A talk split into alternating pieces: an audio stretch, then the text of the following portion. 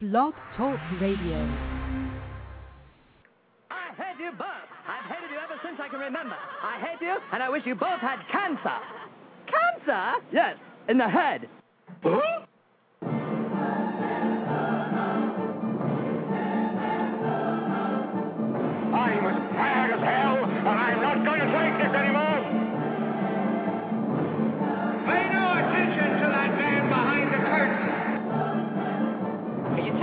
telling me a time machine?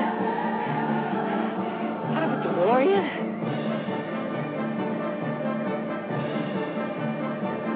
This is the Stupid Cancer Show. That's hot.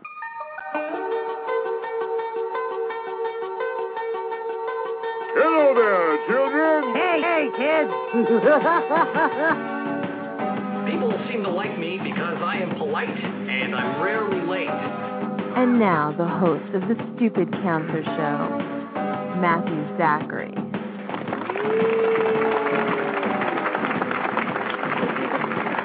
Monday, February 15th. Happy post Valentine's Day and welcome to the Stupid Cancer Show, the voice of young adults with cancer.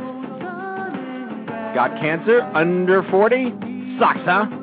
Well, get busy living because the Stupid Cancer Show is here to change the world one chemo infusion at a time.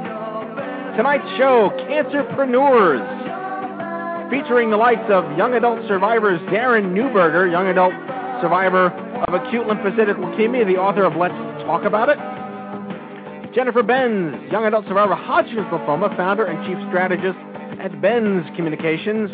And returning champion from our first season in 2007, Marisa Marchetto, young adult survivor of breast cancer, author of Cancer Vixen, and founder of the Cancer Vixen Fund. As a reminder, this broadcast is a program of the I'm Too Young for This Cancer Foundation, one of the nation's leading grassroots advocates for nearly 5 million young adult survivors and co-survivors affected by stupid cancer. On the web at i2y.com, we're bringing the cause of cancer under 40 to the national spotlight and sticking it to a system that's ignored us for far too long. Why? Because survival rates and quality of life in young adults have not improved in 30 years. And because remission is no excuse for cure, and survivorship is all that matters. So, hello, my friends. Once again, welcome to yet another fun-filled and exciting romp through the hay on tonight's Stupid Cancer Show, and a Stupid Cancer welcome to all of our first-time listeners here on the Blog Talk Radio Network, broadcasting live from the Chemo Deck, our fabulous studio in downtown Manhattan. I am Matthew Zachary, a 14-year young adult pediatric brain cancer survivor. Joining us in the studio tonight, our chief cancer anarchist, Jack Buffard. Hello, Jack. Hi, Matthew. How are you? Wonderful, thank you. Happy Valentine's Day. Happy Valentine's Day, Jack. Did you do anything last night? I'm going to ignore you, which is what I did last night, too. Jack Yeah. will be monitoring our live concurrent interactive chat room, so if you have any issues or questions with this show, take it up with him. He just might listen to you. And of course, please welcome my official partner in crime here on the Stupid Cancer Show, hailing from right here in New York City, 14-year young adult breast cancer survivor, acclaimed journalist, former deputy editor of TV Guide, and former entertainment news correspondent for the Fox News Channel, the lovely and talented Lisa Bernhard. Matthew Zachary, how are you? Hello, my darling. Jack Booth. Happy Valentine's Day to you, my dear. Oh. We have If to mention that that, was sincere. we have to mention that Amanda Freeman is uh, not feeling well tonight. She's in the chat room. We wish her well and uh, look forward to seeing her next Monday. We love you, Amanda. Get better. We miss her. A free ma, number three. Hey, Freema. A free ma. Free men, free men, Oh, boy. free men. So what's going on? Nothing. It was Valentine's Day. Yeah, you had the funniest Nothing, tweet indeed, uh, yesterday. Jack. what, what was your What did your tweet say? Well, I had a lot of spare time at home yesterday. so, uh, in between uh, gallons of ice cream and boxes of tissues, I sent out a Boo-hoo. tweet that said something to the I effect cue of the fiddle. yeah. that this is that yesterday was National Can't Singles or Can't Get a Date like it was it was national That's people who can't. fantastic articulation. Really. This is what we pay you for. It for. was such, but you don't understand. It's such a traumatic day for me. and he that- wonder he wonders why he can't get a date. Right. National I try to. can't I try to. did it I try to. uh day. But on the other hand, women who stutter love me. But it was National People Who Can't Get a Date Awareness Day. That's what it is. Okay. Of so course. I said, make sure you acknowledge somebody, and then my Facebook page got like a thousand acknowledgments. Yes. What what what color was your wristband for that day? It was actually, uh it was it was whatever that that clear color that tears are. it was that. Come on, you're getting lots of chicks. The That's half marathon, fantastic. But I could, all the ploys. Yes. You're working every angle, Jack. the half marathon. Yeah. Oh, come on. You know what? Firstgiving.org slash Jack Buford. You know what, guys. Lisa? You know what, Lisa? You totally busted me because I figured if I ran the half marathon and passed out, I have a fifty-fifty chance of a woman giving me mouth to mouth. That's right. So Ugh. all right. We have to mention two people that passed away this week. Um, one, Lisa and I both know. Randi uh, Randi Rosenberg was uh, one of the founders of the Young Survival Coalition, for, uh, like 14 years ago. A real pioneer. I met her. She was a mentor and a friend. I knew her for a couple of years. Uh, she'd been battling breast cancer for quite a while now, and uh, we owe her a huge debt of gratitude. She's one of the founding mothers of the young adult cancer movement, and uh, we are forever in her debt. Randi Rosenberg, uh, we love you. We'll miss you. Rest in peace. Um, and um, the knack. Segueing to yes, uh, somebody Doug Fieger, lead singer of the Knack 57, lung cancer and brain cancer. That was uh, news that came, and there we go. The famous so- song The Knack. Here it comes. Classic bass line. You can't live without this show, this song, or the Or the show. Hopefully. our tribute Doug Fieger. You know, I knew somebody named Sharona. You did not. Yeah, and when I was in college, her name was Sharoni, Mhm. so everyone called her Sharona, and she hated it. Well, So we continued to call her Sharona.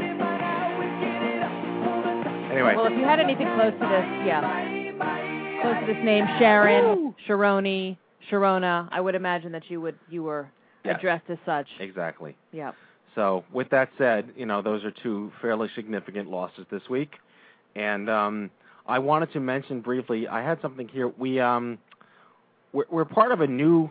All all these things happen in social media. Read about it on Mashable.com. If People, if guys out there don't know about Mashable, M-A-S-H-A-B-L-E, Mashable.com. It is the nation's leading social media blog. Uh, we are partners with them, and they will be speaking at the OMG Con- uh, Cancer Summit uh, in New York here in May. But I was I read the trends every day, and there's always some new startup that's starting something that has nothing to do with us, but it should.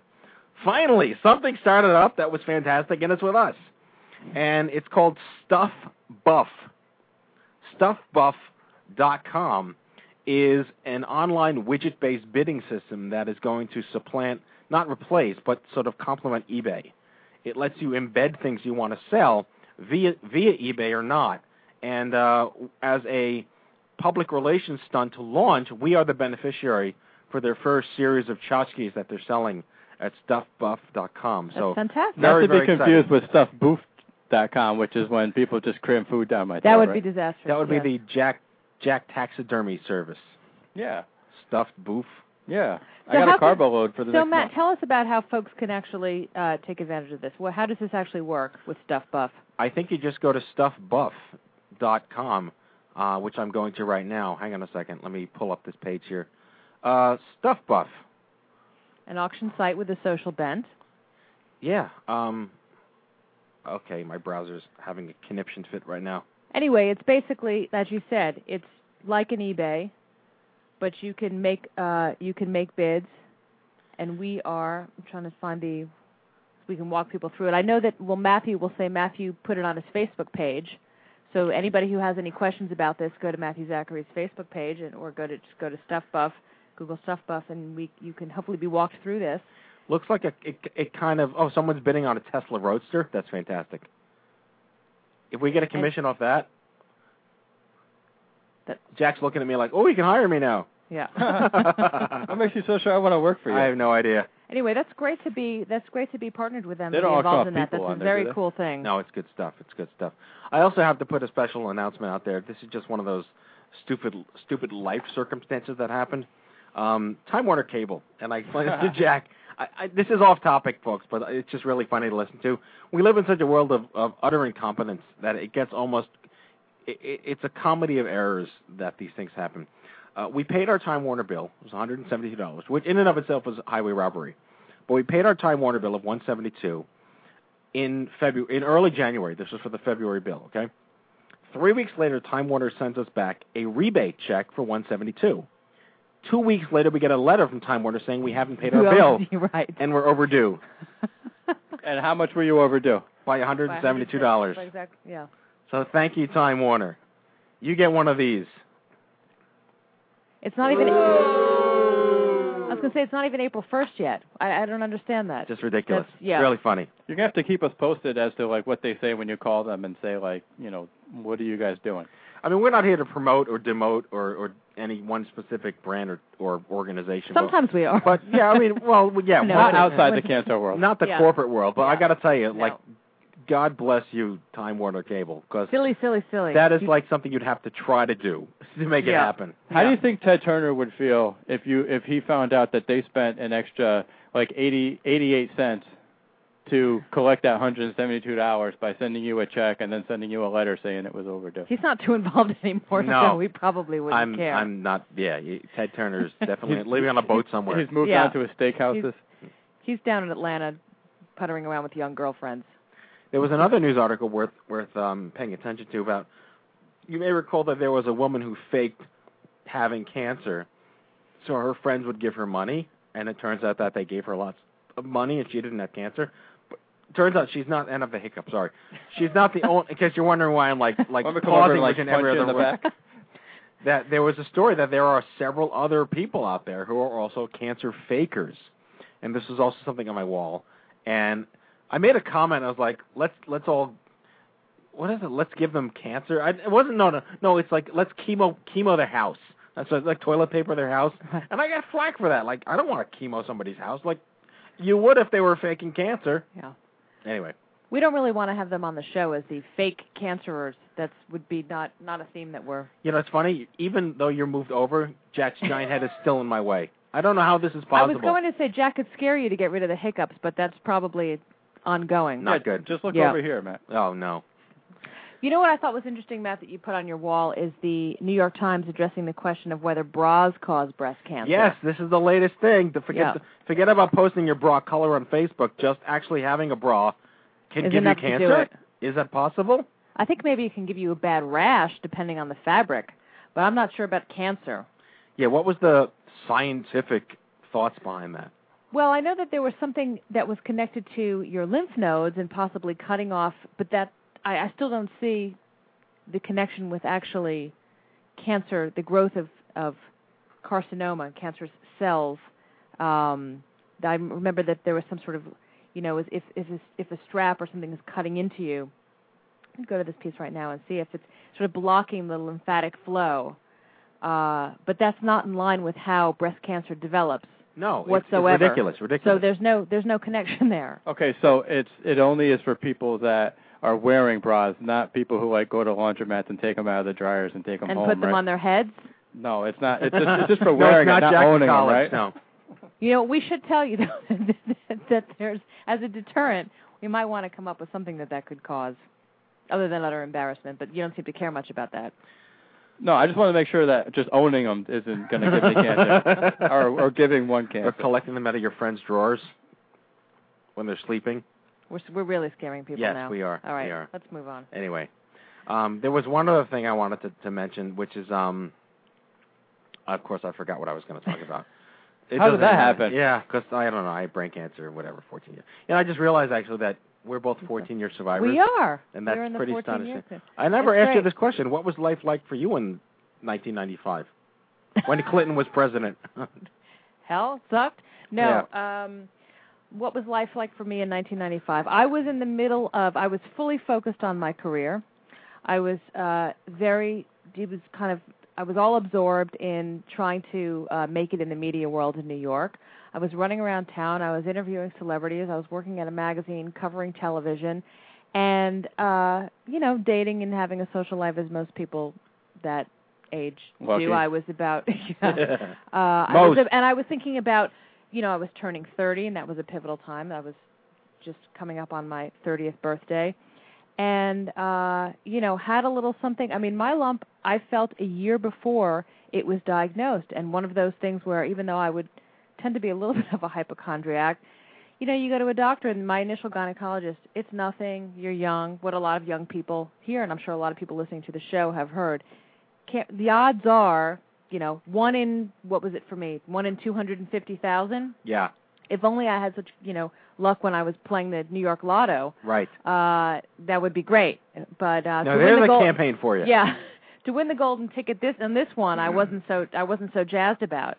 Uh, so I sort of said, "Oh, I'm being a hypochondriac, and my doctor doesn't seem concerned, and I'll kind of blow it off because this is certainly going to cramp my style in the the life I want to leave here, and uh, like I said, in trying to build a media career." And uh, went undetected until a partner at the time felt it and was kind of startled and said, uh, "Maybe you should have this checked out."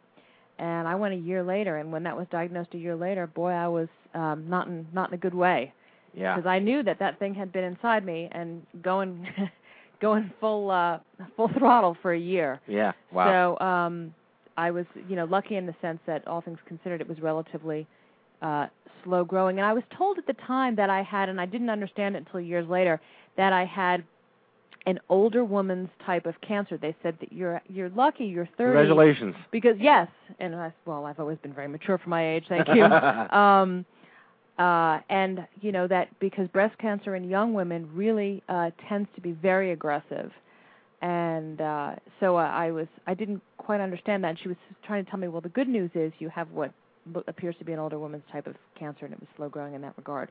Anyway, so it was uh, you know it was a lot to and and what was interesting was my grandmother on my father's side had had breast cancer, never talked about it, and I lived with my grandmother for a year in New York City, and I was helping her make her bed one morning, and she was in a kind of grandmother kind of house coat, kind of schmata, you know, Right, yeah. and she was leaning over making her bed, and uh I actually saw, just inadvertently looked up and saw that she just had one breast, and I had always kind of suspected, but we didn't talk about it that much, and I um I saw that, and it was really uh quite something, and I never really she didn't.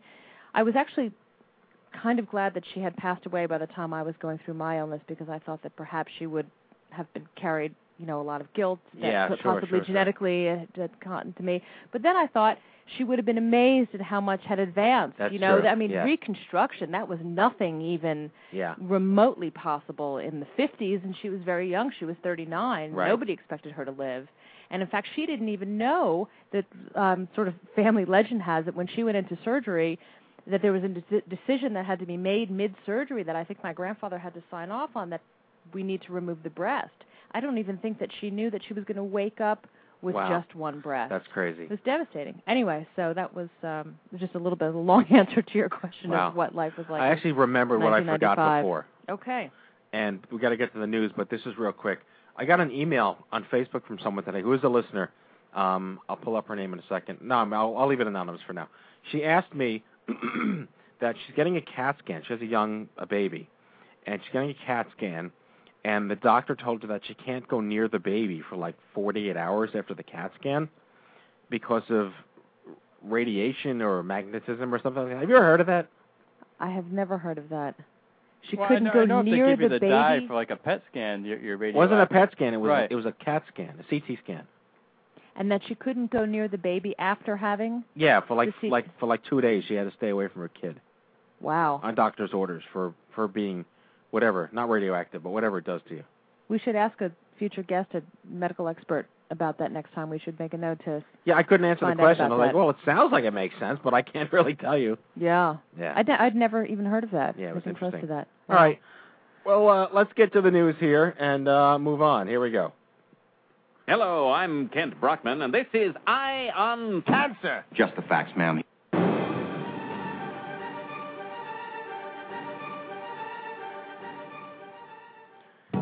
Alrighty, during this part of the Stupid Cancer Show, we listen to Jack Buffard stammer through a series of special announcements.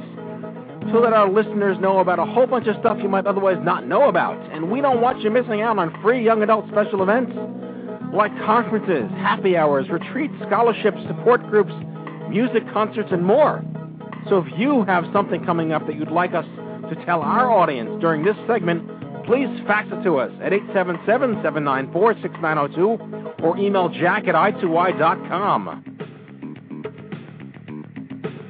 Okay, thanks thanks for the handoff, Matt. It's all yours, Jack. Head on hmm. over head on over to events.i2y.com. Events.i2y.com is your one-stop shop for all I2Y events happening nationwide. Stay in the loop because something could be happening in your neck of the woods and we don't want you missing out, especially if I'm not going to be there. We have some happy hours coming up in North Carolina, San Francisco, and New York City. So definitely check out events.i2y.com. We have some special announcements of note. You can join Team Stupid Cancer, the nation's first running team exclu- exclusively supporting young adults. Slots are still open, so if you or anyone you know are interested in running on our behalf, visit team.stupidcancer.com. I'm going to be running the race, as we mentioned, and it would be nice to have a friend with me to drag me across the finish line. and if anybody wants to support me in this endeavor, uh, I am raising money to support I2Y, so you can visit team.stupidcancer.com and make a pledge. Surviving Idol is an upcoming talent show for young adults affected by cancer. Show off your talent by entering your submission today.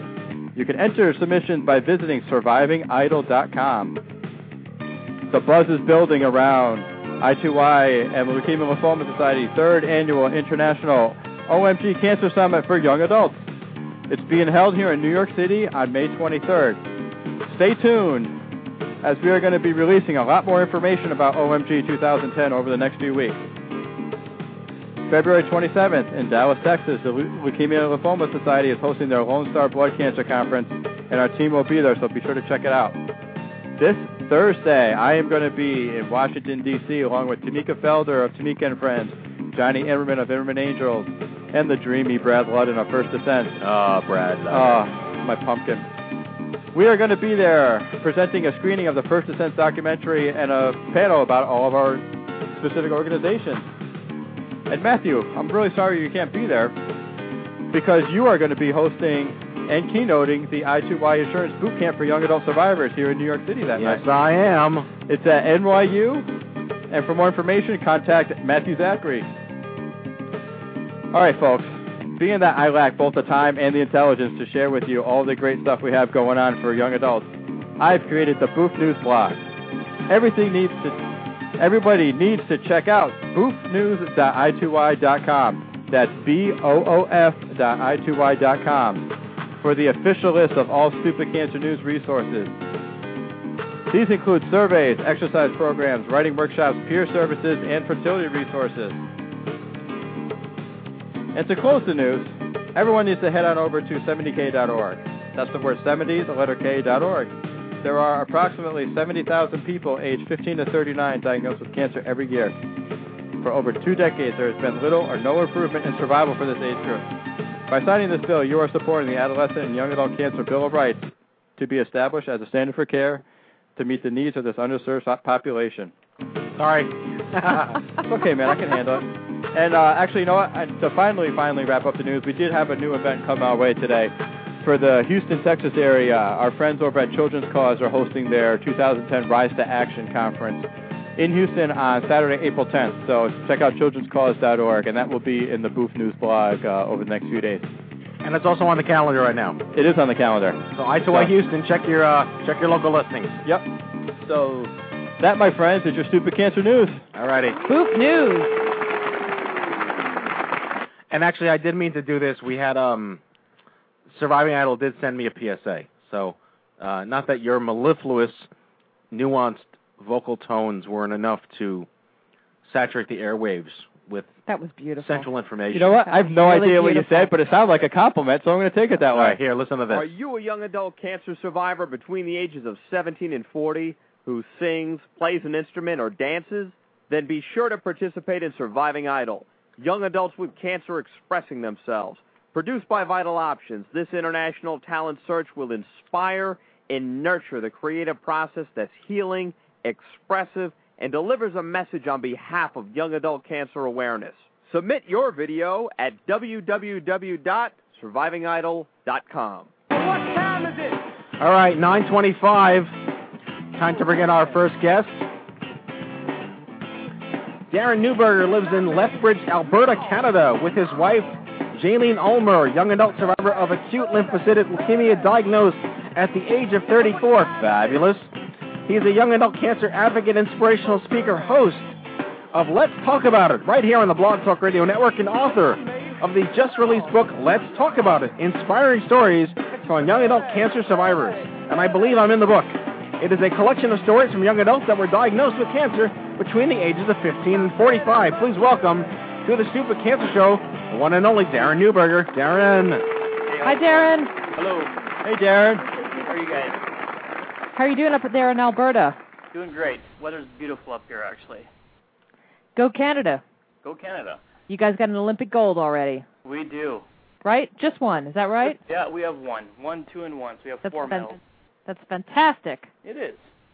Congratulations, Darren. Can you um, can you sum up for uh, some listeners, and particularly those who haven't n- not familiar with you and haven't heard you before, acute lymphocytic leukemia? Can you sort of sum up what that is and tell us a little bit about what you went through, which started with a simple cough? Is that right? Yeah, a simple cough I had for the most part of seven months. Started about January 2003. Uh, I went to the clinic a couple times, and both times I was misdiagnosed as having a cold.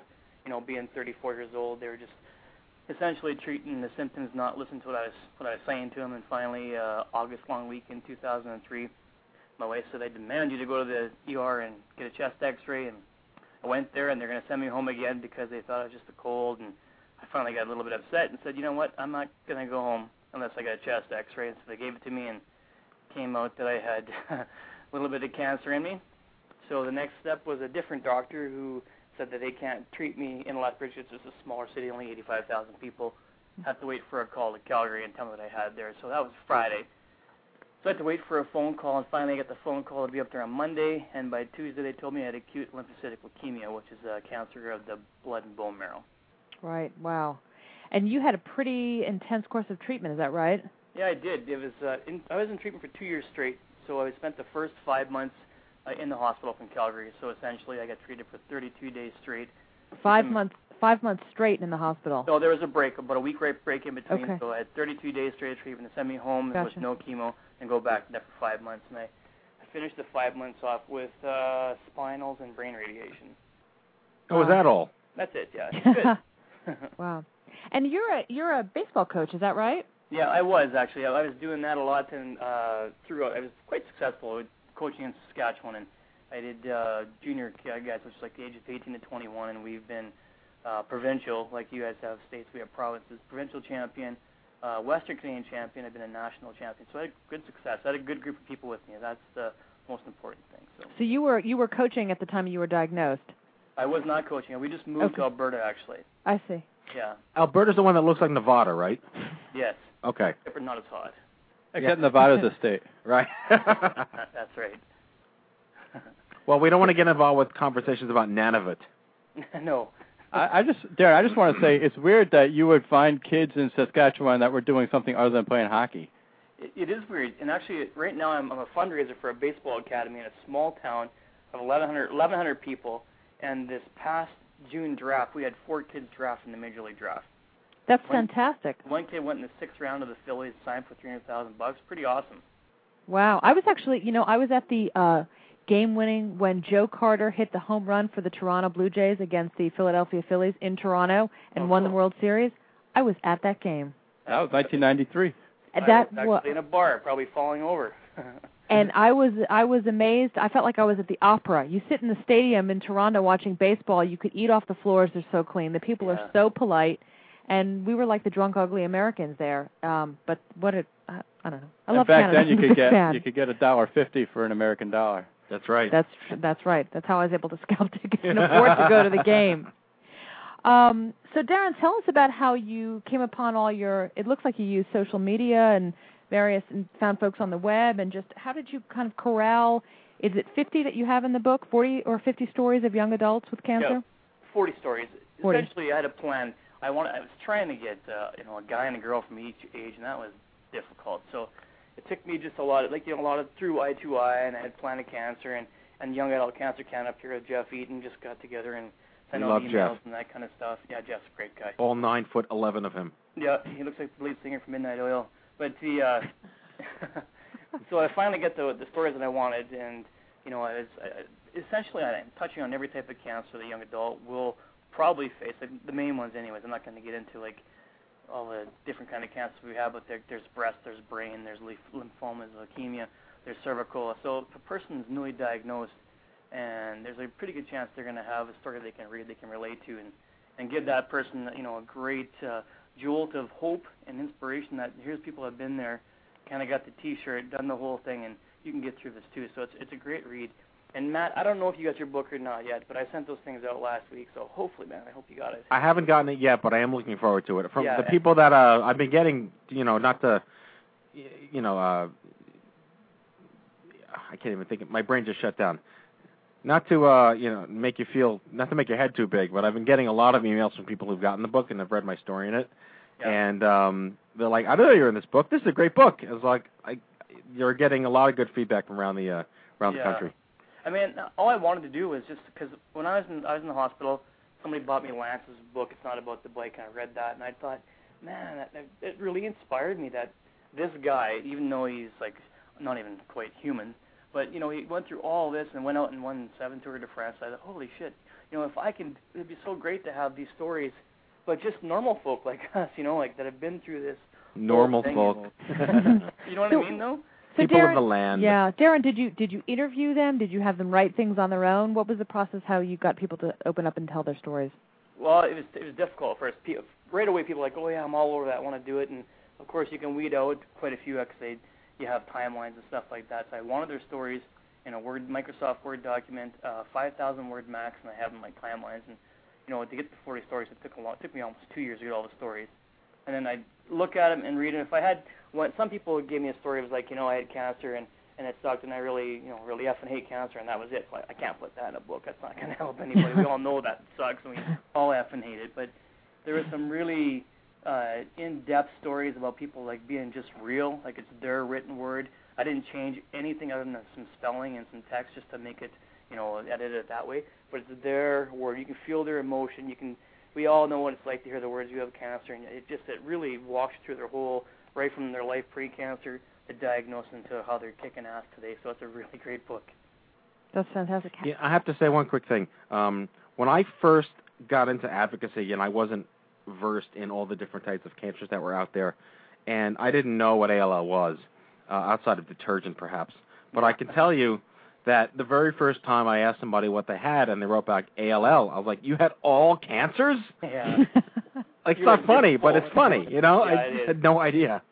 It is actually ALL is it's the most common type of cancer in kids, and what they've done now through all the research and, and things with this type of cancer, they say that a kid has a very strong chance of a cure. I, mean, I don't like the word cure, but anyways, they say that word a strong uh, chance to cure with treatments.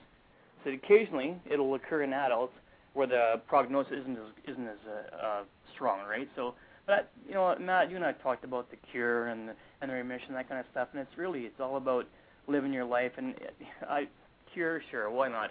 But I, I hate that word. So let's just live our lives and don't worry about chasing the cures.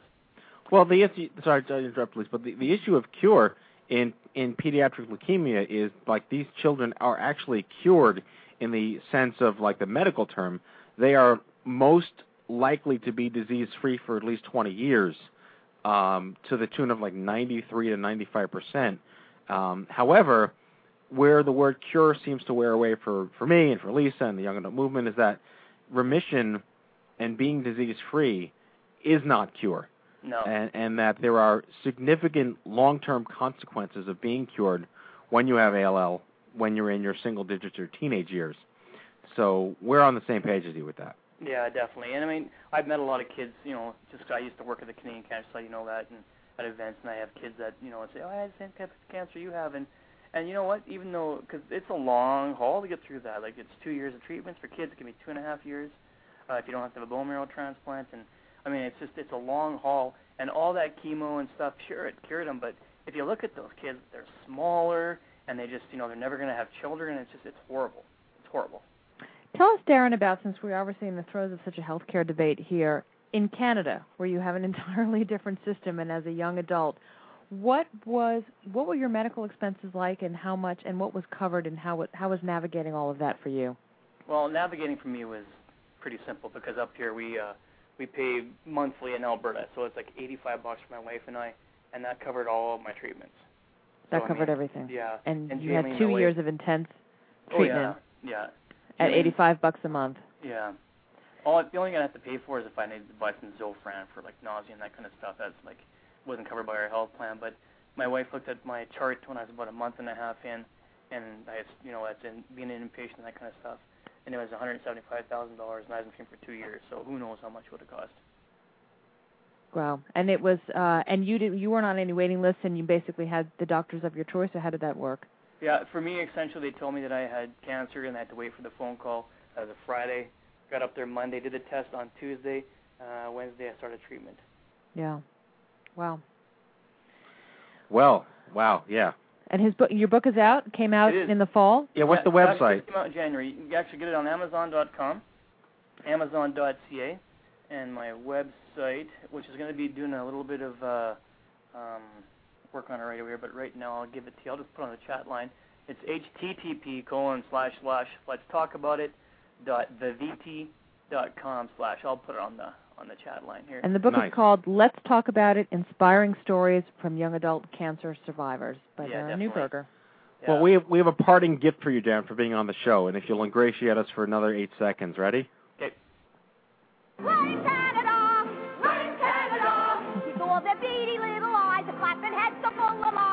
Please come back and join us again, Darren. Despite that, we love Canada. Hey, That was actually Lisa singing. One thing, Matt, if you want to give me an email like in the next day or so your book doesn't show up because I want to make sure you get that. Uh, just some people got their books, you know, some didn't. So I need to know who doesn't have and who does have it. no worries, my friend. I look forward to it. Take care of yourself. Good luck with All right, everything. Thanks, Bet. Darren. Darren Neuberger. All right. All righty. My next guest. To the beat, Matt Zachary. You know, that's that's pretty close to what the Barenaked Ladies were trying to do with the Matt Zachary song. oh God, you're bringing that up again?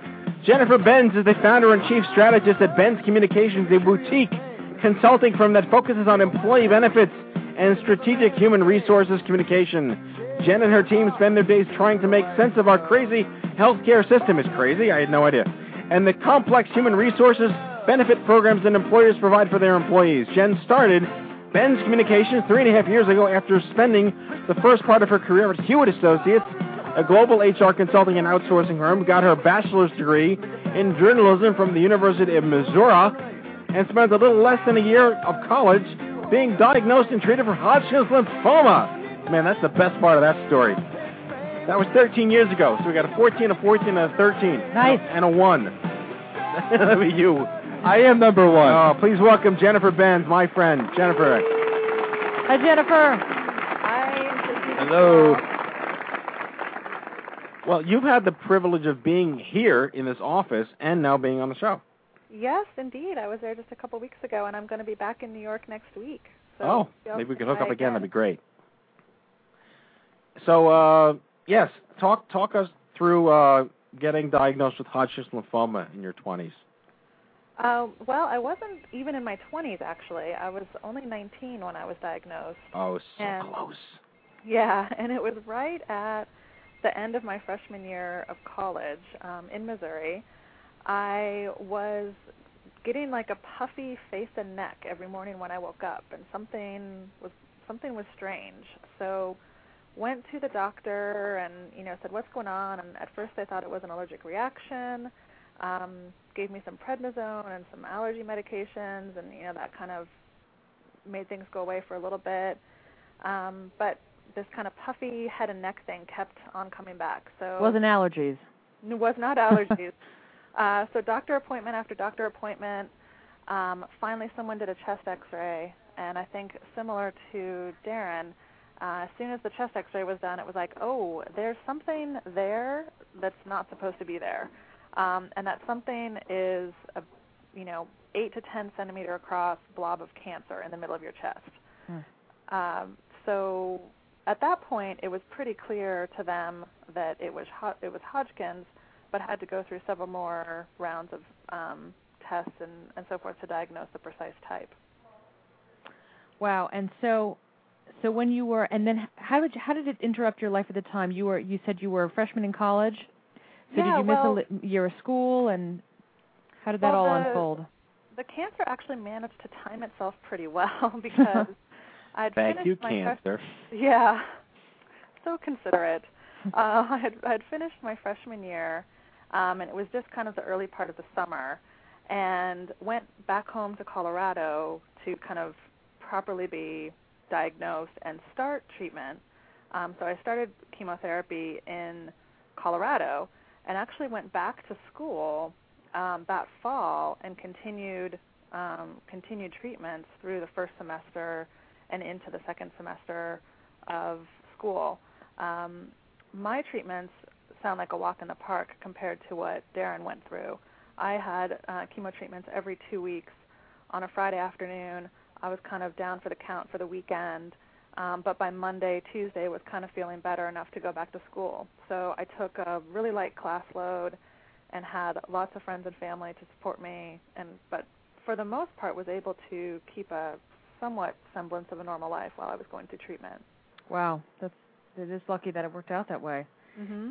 And so tell us about so Benz communication. Um, tell us really one on earth an employee benefits communication consultant, which is what you call yourself.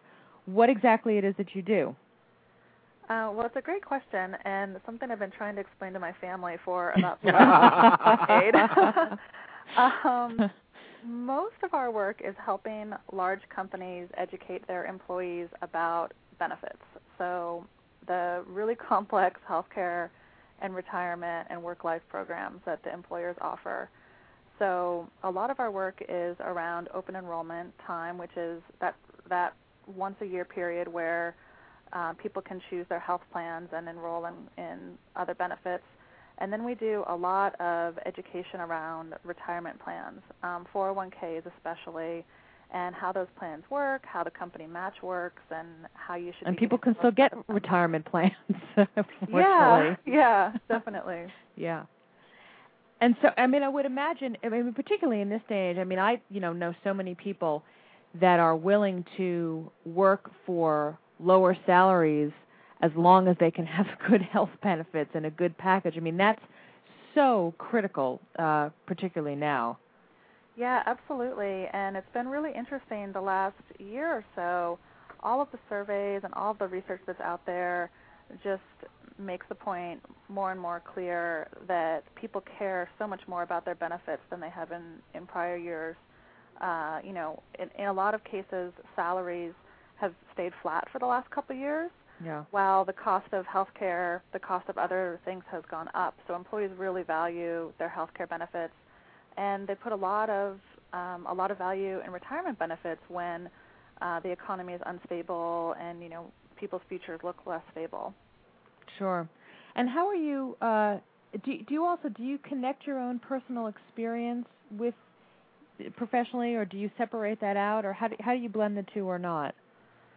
You know, it's a funny question because it probably wasn't until maybe four or five years ago that it occurred to me that it's either a coincidence or not at all of a coincidence that I am in the field of educating people about healthcare and have gone through really, you know, kind of crazy and unusual healthcare experiences myself. So I don't think I really directly pull in my personal experience that much, but it certainly helps as a good framework for what people have to go through and how complex our system is.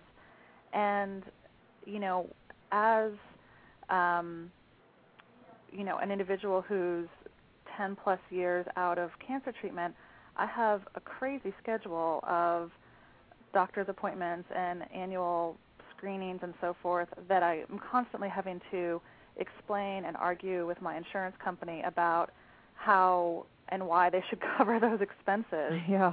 And um, so that really that really gives me a good perspective of what the average person has to go through to really fight for proper health care. And I'm an expert in the field, and it's really hard for me, and it's really time consuming for me. So I think it gives me really good perspective for what the average employee and really who we speak to in most of our communication has to has to understand to be effective.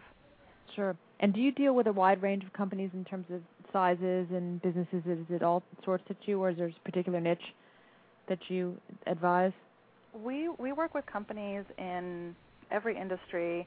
Most of our clients are large employers, Fortune 500 companies, because they, of, of course, are the ones who have the budgets and the number of employees to justify having uh, benefits communication that's really sophisticated. But we're always looking for ways to uh, to get good benefits information out to a broader audience and out to smaller companies in particular. And one thing we just launched a few months ago is a Twitter feed called Benefits Tip. So if you go to twitter.com slash benefits tip, that's just an ongoing stream of tidbits about benefits information. It's really designed for an employer to be able to use it um, as their own, but anyone can go out there and you know get get good tidbits of information about benefits and things that they might be missing out on. So that's one way that we're trying to make our work accessible to smaller companies who typically don't have the big budgets for communication. Jen, we had someone on the show before you from Canada. Uh-huh. I'm, I'm sure you have um, a lot to opine about with regard to, you know, should healthcare be a right or should healthcare be earned or is healthcare a privilege? And you know, having known so many people from Canada at this point uh, who have or have not had cancer, I still cannot, for the life of me, make an objective, formulated decision on whether we'd be better off living there or not. Well, I don't I don't know that I have a good answer for that. I, I think it's really all about where you live in the US and what access you have to care. I think someone could argue that, you know, if if you're living in the Bay Area and you go to Stanford for your treatment for cancer and that's all covered by your insurance company, that's going to be hard to argue that um, you know, the average Canadian is better off. But we know that that's not the average person in the U.S. The average person in the U.S. doesn't have access to top-rate hospitals right in their backyard, uh, and they they may or may not have access to the best doctors in their field, depending on where they live.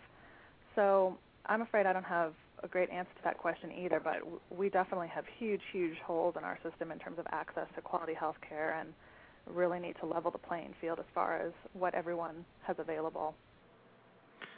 Well, that's certainly fair. Uh, we have uh, time for one more question here. Uh, what role, uh, and this is something I guess we'll be talking about a little bit um, when I see you in two weeks, is you know we're a generation that is so online, but we're a generation that is so ignorant of of healthcare uh, unless we've been through something traumatic. What role do you think social media can possibly play to either bring our generation closer to its healthcare reality or serve the needs of a patient population that are our parents' age or older that may not necessarily trust social media? Mm-hmm. Good questions. I think I think social media has incredible potential to educate people whether or not they whether or not they're a big fan of Facebook or not. Uh, knowing how to connect with people who've been through similar circumstances as you have, that's just invaluable no matter what health condition you're talking about. And that's something that was certainly missing when I was going through treatment myself. Um, I would have had no idea how to connect with anyone who had a similar experience. So I, I think that is something that's so powerful about social media, especially at a time of need. But I think social media also has tremendous potential to just really influence a large group and really be uh, be a medium for for good peer pressure. Um, we know that peer pressure is one of the most powerful influencers out there, and I think social media in healthcare is a great way to say, oh, other people are doing that and I can too. Other people are getting healthier, other people are losing weight, other people are getting their annual exams.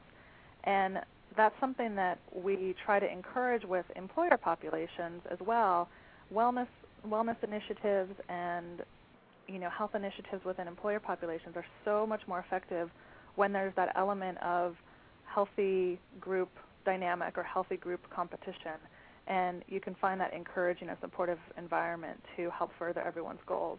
So I hope that's where we see a lot of power in social media. That's a fantastic response. Thank Seriously, you. that was a really great response. Um, well, all right. Well, thank you so much for being on the show. We'd love to have you back. Clearly, the issue of health care and human resource rights and legal rights is is a hot topic, especially in the young adult cancer world. So um, definitely something we're going to want to talk to you more about. So good luck with everything. Thank you for being on the show, and I will see you in two weeks. Sounds good. Thank you so much. Delighted to be here. All right, Jennifer Benz, everybody from Benz Thanks, Communications. All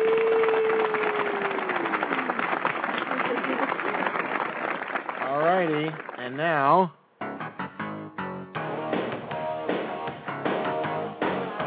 our last guest tonight.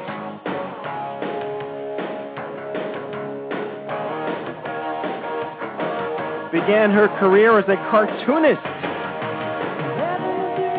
in 1994 when a character she created called She appeared in Mirabella magazine, which led to her first graphic novel. Just who the hell is she, anyway? Three weeks before her wedding, isn't it always the case? She was diagnosed with breast cancer at the age of 43. Her Glamour magazine editors asked her to document her battle with the disease, and Cancer Vixen was born.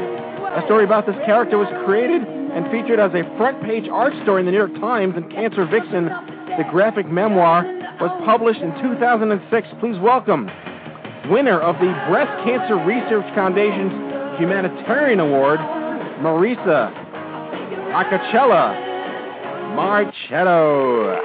Hey, Matthew. Hello. How you doing? Did I pronounce your name correctly? You know what? You're the only. Well, it's Marchetto, but you were so close. Okay. I'm like, I can't even believe it.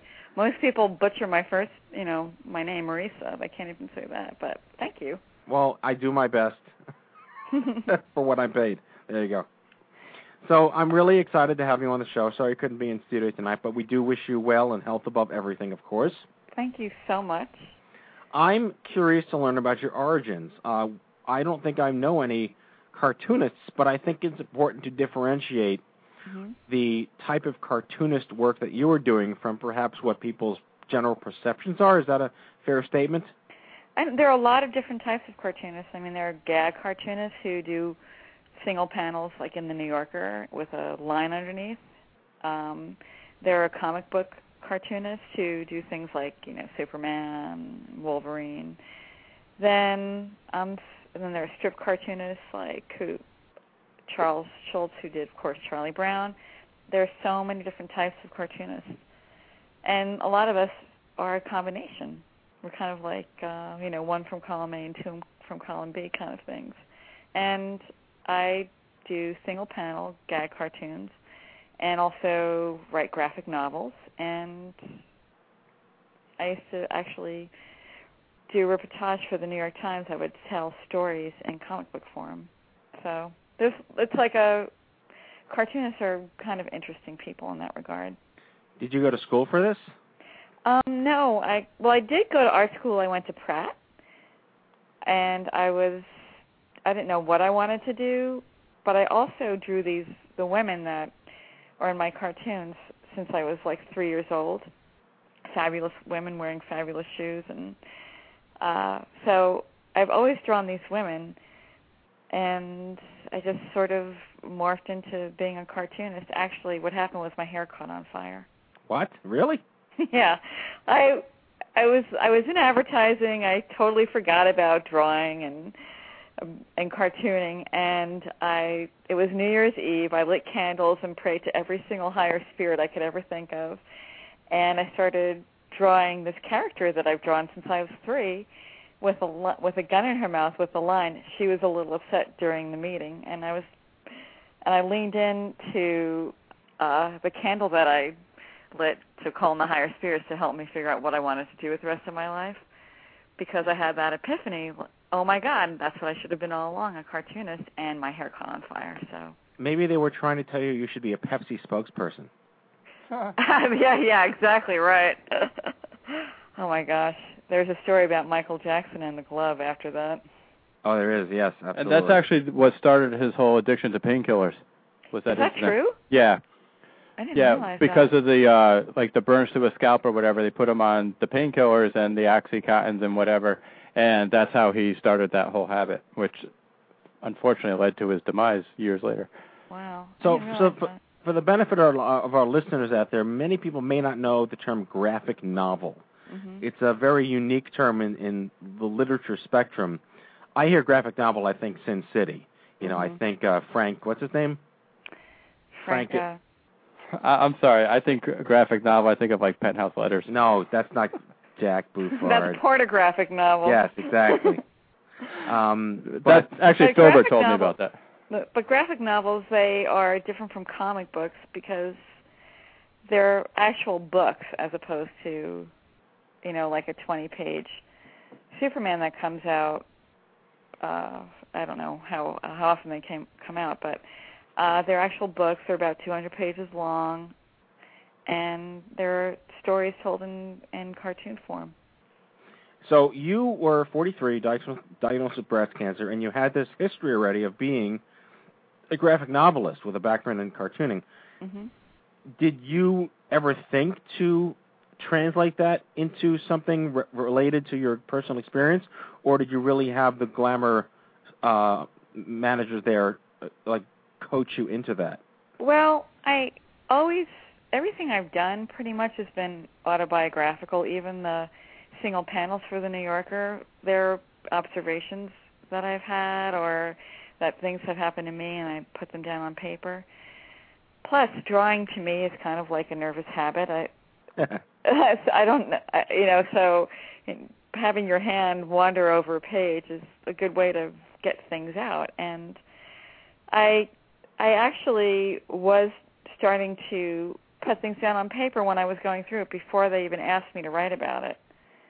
But it was just good to have that deadline. And also, when you're going through something like cancer, as your as your listeners all know, um, it's good to sort of, I say, practice the law of distraction. Give yourself a goal and focus on that instead of going instead of freaking out about what you're going through at the moment whether it's like a chemo IV, IV in your hand. I mean, I would look at a fabulous pair of shoes I would wo- wear to like chemo treatments. Well, and we know each other through another fabulous uh, chemo warrior named Geralyn Lucas, She is amazing. who Love wrote her. a book. We had her on the show. She wrote a book called "Why I Wore Lipstick to My Mastectomy." I see a lot of parallels Mhm. between the two of you, and it's no wonder that she felt like uh, that we would be uh, BFF when we got introduced. I have to give you real credit for doing this. We have the Cancer Vixen book here in our office, and it's one of the most read. People walk in. Well, it's oversized and always sticks out, but like, what is this? My God, this is fantastic. Oh, really? Thank yeah. you. So I got to tell you, you you get a lot of props Thank you. um, from the nether regions of of not knowing they exist, but it does exist. Thank you. Um, how did um did you get any sort of blowback or, or negative feedback about Cancer Vixen? Was it perhaps were, were people not ready for that version of expression through survivorship? Well, the first time it ran in, in Glamour, it ran as six pages. Um, some women, some groups were writing about the fact that I was afraid to lose my hair, and they they wrote and said, you know, she she's got all the wrong priorities, and we actually hope she loses her hair, gets cancer again, and loses her hair. And I just was like, wow, that's pretty damn harsh. Wow, that's pretty tough. Yeah, that was hard. And I was like really I remember shaking and reading that and I was just like that's terrible. I mean but I mean that you do have some blowback. Not not that much though. I have to say I still get letters, email, emails every day from women all over the world. And uh, how many copies of your book have been distributed? Uh, a lot. I don't exactly know the number, but it's been translated into I think 12 languages. Wow. Yeah. So what is Cancer Vixen in Japanese? It's not in ja- it's not in Japan yet, but I do have the Korean version, and that was pretty cool because I got to give that to my uh, yeah, that was cool. I got the, I got to give I gave that to my sister-in-law. So So and and you how did you get involved with the have you been involved with um many cancer organizations or just pretty much um you know BCRF? I'm very involved with the BCRF. BCRF. Um, I have my own charity called the Cancer Vixen Fund, and we raise money for women who don't have insurance, so they could get free mammograms. We sponsor. We've we've actually sponsored over 600 mammograms and saved several lives. So that's really important. I do work for the American Cancer Society. Um, I am also on the Ray Festa Melanoma Foundation board. I I do work for them. I just gave a talk uh, for them last week. I actually had a melanoma right after I was diagnosed with. Went to finish my treatments, my breast cancer treatments. Congratulations. Yeah, Yeah, wasn't that great? Two cancers, woohoo! But it's interesting because I didn't realize that breast cancer and melanoma go hand in hand. Did you know that? Well, breast cancer and ovarian cancer go hand in hand as well. I know. It's kind of like weird. I actually did a drawing of of the Grim Reaper with breasts, you know, it's the breast cancer Grim Reaper.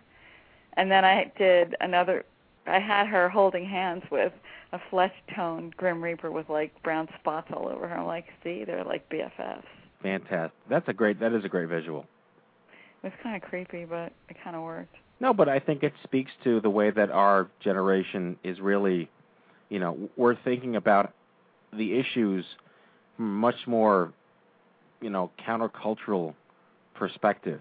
Mhm. You know, we're not comfortable with the status quo. We want to create a, a visceral reaction from people through our being creative and, and you know, the blessing of not having died from these things. We're still here to, you know, rattle the cages a little bit.